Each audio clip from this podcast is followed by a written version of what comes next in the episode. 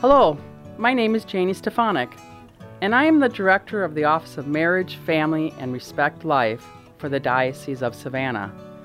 Today, on It's Catholic, y'all, we're going to talk about a crisis in our society that affects everyone, but no one wants to acknowledge it. The crisis is pornography. And we're going to examine the problem and then tell you what we're doing to help make your home a safe haven for you and your family. Stay tuned, you're not going to want to miss this. It's Catholic, y'all. It's Catholic, y'all. It's Catholic, y'all. Welcome to It's Catholic, y'all, a podcast series from the Catholic Diocese of Savannah.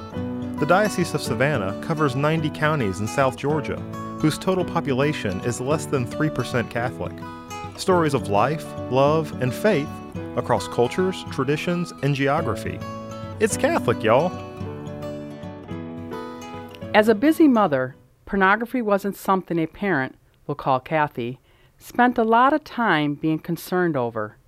Certainly, pornography had always existed, but like many of us, 20 years ago, pornography didn't seem to be a problem for her, her family, or her friends.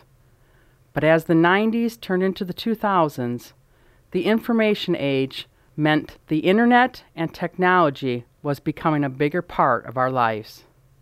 About 1999, I think I remember seeing a difference with um, people having computers. Everybody had a computer, I think, that I knew in their home at that point. And I was not aware of pornography being able to get in there. But one of my friends called me on the phone one day, and this was somewhere between 1999 and 2001, a very good friend of mine. And she said, I have something to tell you. I, I, I saw pornography on the computer, and my husband's been looking at it. Um, and she was distraught. And I did not know what to say. Of course, I knew to pray for her, and I told her I would keep praying for her. But at that point, that was the first story that I heard of people that I knew, and I didn't expect to hear it from.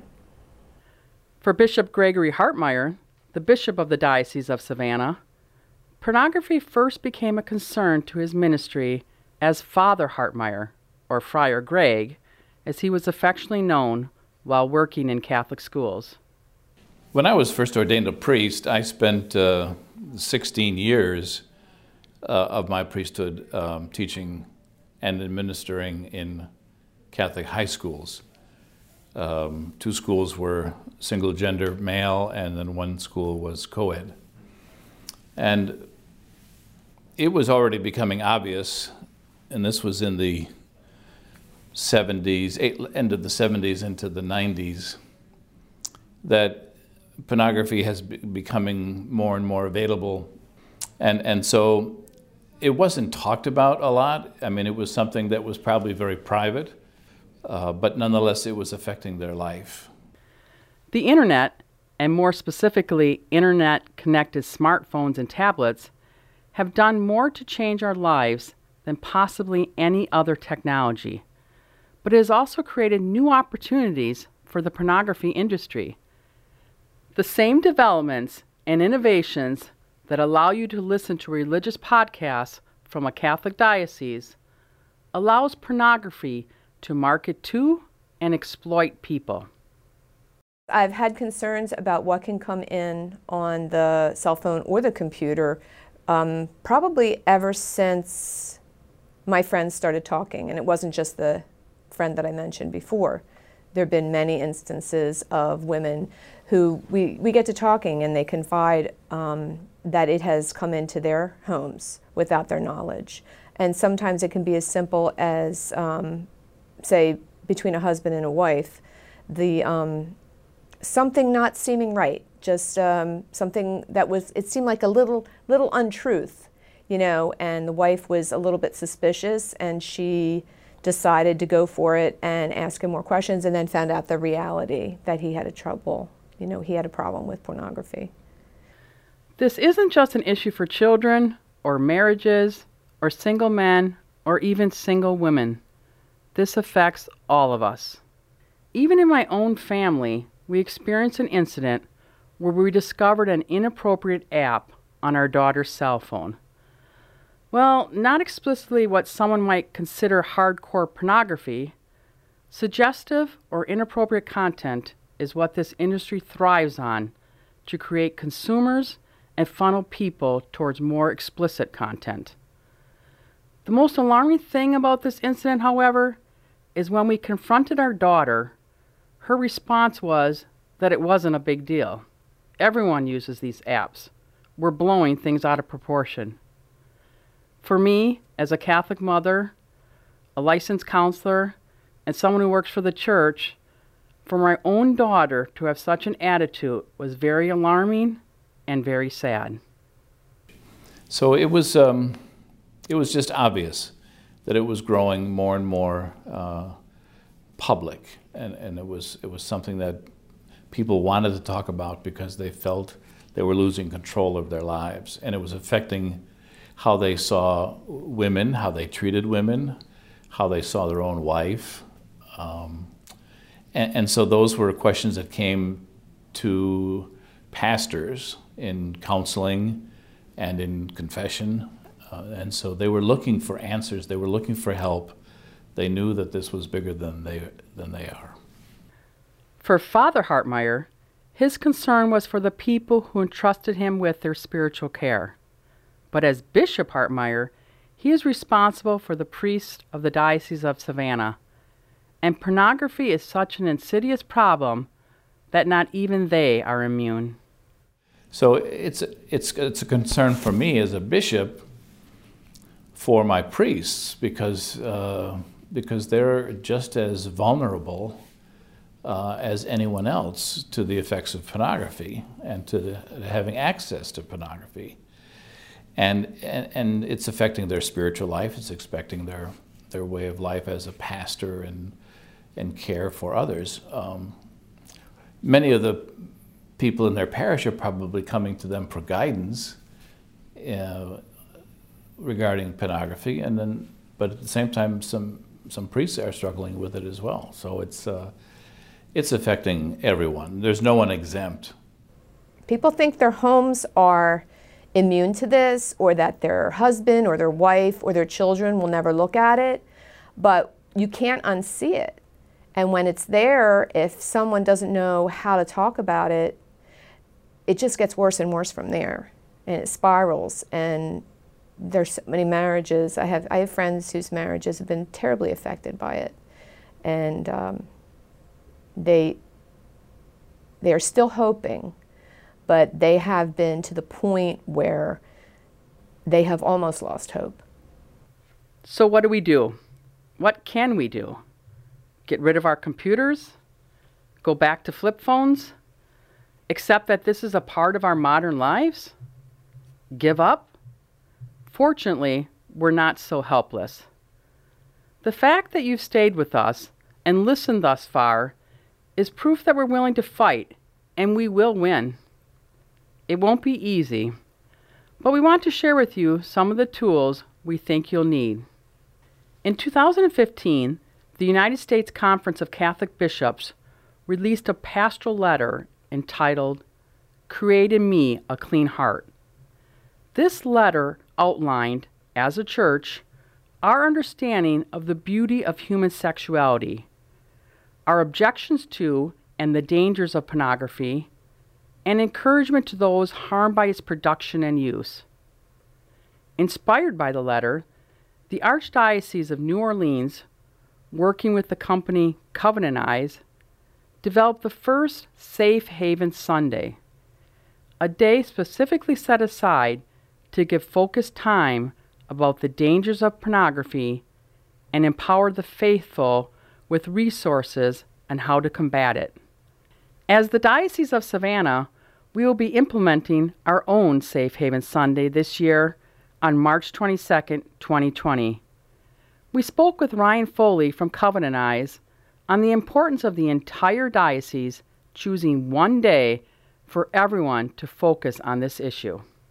Uh, because I might choose after Safe Haven Sunday to uh, implement some of these strategies, but I hope that other parents who my kids play with or they attend school with or they go to confirmation retreats or summer camps with that they too are doing something, that they're hearing the same message and taking the same actions. So it, it, it is a benefit that we recognize this as a diocese together. We recognize that it's not impacting one school or one parish, that this is kind of a topic that is impacting every family, every parish, every school across the country. So, therefore, because it's a universal problem, it's best approached and best discussed as a, as a universal, a diocesan issue. You know, we just don't like to talk about controversial things like pornography, and maybe it's something that is really um, touches at the heart of a lot of people's issues in their families, right? Like, and that's not something we're comfortable sharing. Is our own internal struggles, our own uh, exposures, our own use. Um, so I think it's just a sensitive topic, and sensitive topics we don't seem to do too well talking about in the church. But it's you know we can't not talk about sensitive things that are affecting marriages, families, uh, evangelization, and just hope that things will get better. That's really not a great game plan. We all kind of know what's happening. We just up to this point have have not, I would say, had the courage. Um, to, to just speak about it. During this weekend, you can expect to hear your priest or deacon preach about pornography.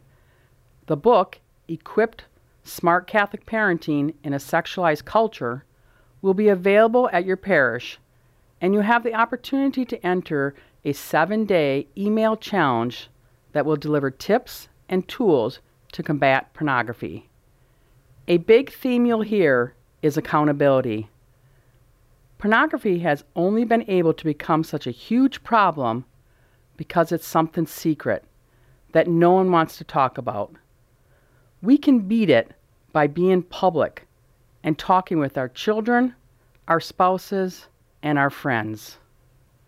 We, we know that if somebody is accountable to someone else, whether it's a husband and a wife or a child to a parent, um, we know there's better communication and uh, accountability, I think, saves lives. It saves souls. Another important tool is monitoring internet traffic to see what your family is exposed to and filtering that to prevent exposure. Services like Google, YouTube, and Netflix all have tools to filter inappropriate content. Um, if you can't control things in your house, you can sometimes limit things. Like, for example, do you need all the technology that you have in the house? Do you need 10 computers? Probably not. Do you need all the tablets? Probably not. But you might need some of them, so okay, you got to have some kind of filter on there because it's going to come in. And if you think it hasn't, it has. We were un- we were willing to provide all these tools to our kids, give every kid an iPad, give every kid an iPhone, give every kid a TV, give every kid a game console. And then yet we're overwhelmed by the fact that now we have to protect them from you know on these devices. So you know we have to kind of take an attitude. If i'm not willing to protect them don't provide it. Um, but once you have provided it, it it is there is a moral obligation of every parent to protect their kids to set up parental controls to go through that effort we just can't give kids these devices and then walk away because essentially what we're doing is we're placing them in a near occasion of sin, right? Where it's certain and probable that your child will be exposed. Um, and it's not just pornography, it's certain and probable they'll be exposed to all sorts of things.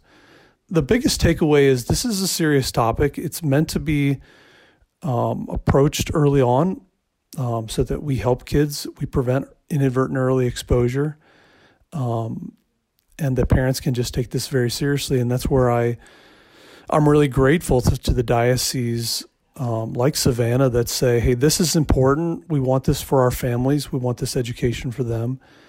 And we're going to do, you know, our best to essentially equip the parent and then not try to be the surrogate parent, um, but give parents the tools that, that they can then form their children rightly in this area. As a church, we have the tools to beat pornography. We'll leave you with some encouragement from Bishop Hartmayer. And until next time, remember, it's Catholic, y'all. We care as a church because it's, destroying the soul. it's the soul of the person, but it's the soul of the church and society um, because it, it reduces the human person to a, a thing, something to be used, something to be sold, something to be degraded.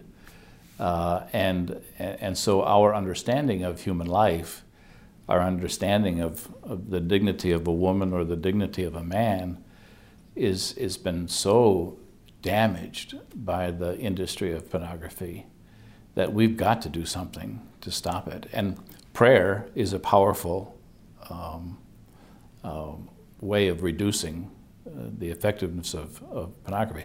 It's like any other uh, ill in society. If you stop supporting it, it will no longer exist because there's no more money in it, because it's all money driven. And, and so if we stop supporting it, then it will hopefully die on its own or, or certainly be reduced uh, significantly. So, prayer, um, it, it, should be something we pray for as a community in our churches, in our families, uh, and in our own personal prayer life. It should be something that we ask God to give us the grace uh, to fight the battle that pornography has uh, presented itself to be in the lives of so many people it's addressing and attracting one of our ignoble passions, and that's just our brokenness uh, as a result of original sin. We're subjected to giving in to these kinds of vices just because of our brokenness. And, but we can fight it, and we have the strength to fight it in the sacraments of the church and in the scriptures and in, uh, in the, the teaching authority of the church. I mean, we have the ability to defeat this. It's a matter of people buying into it and wanting to, to be a part of that.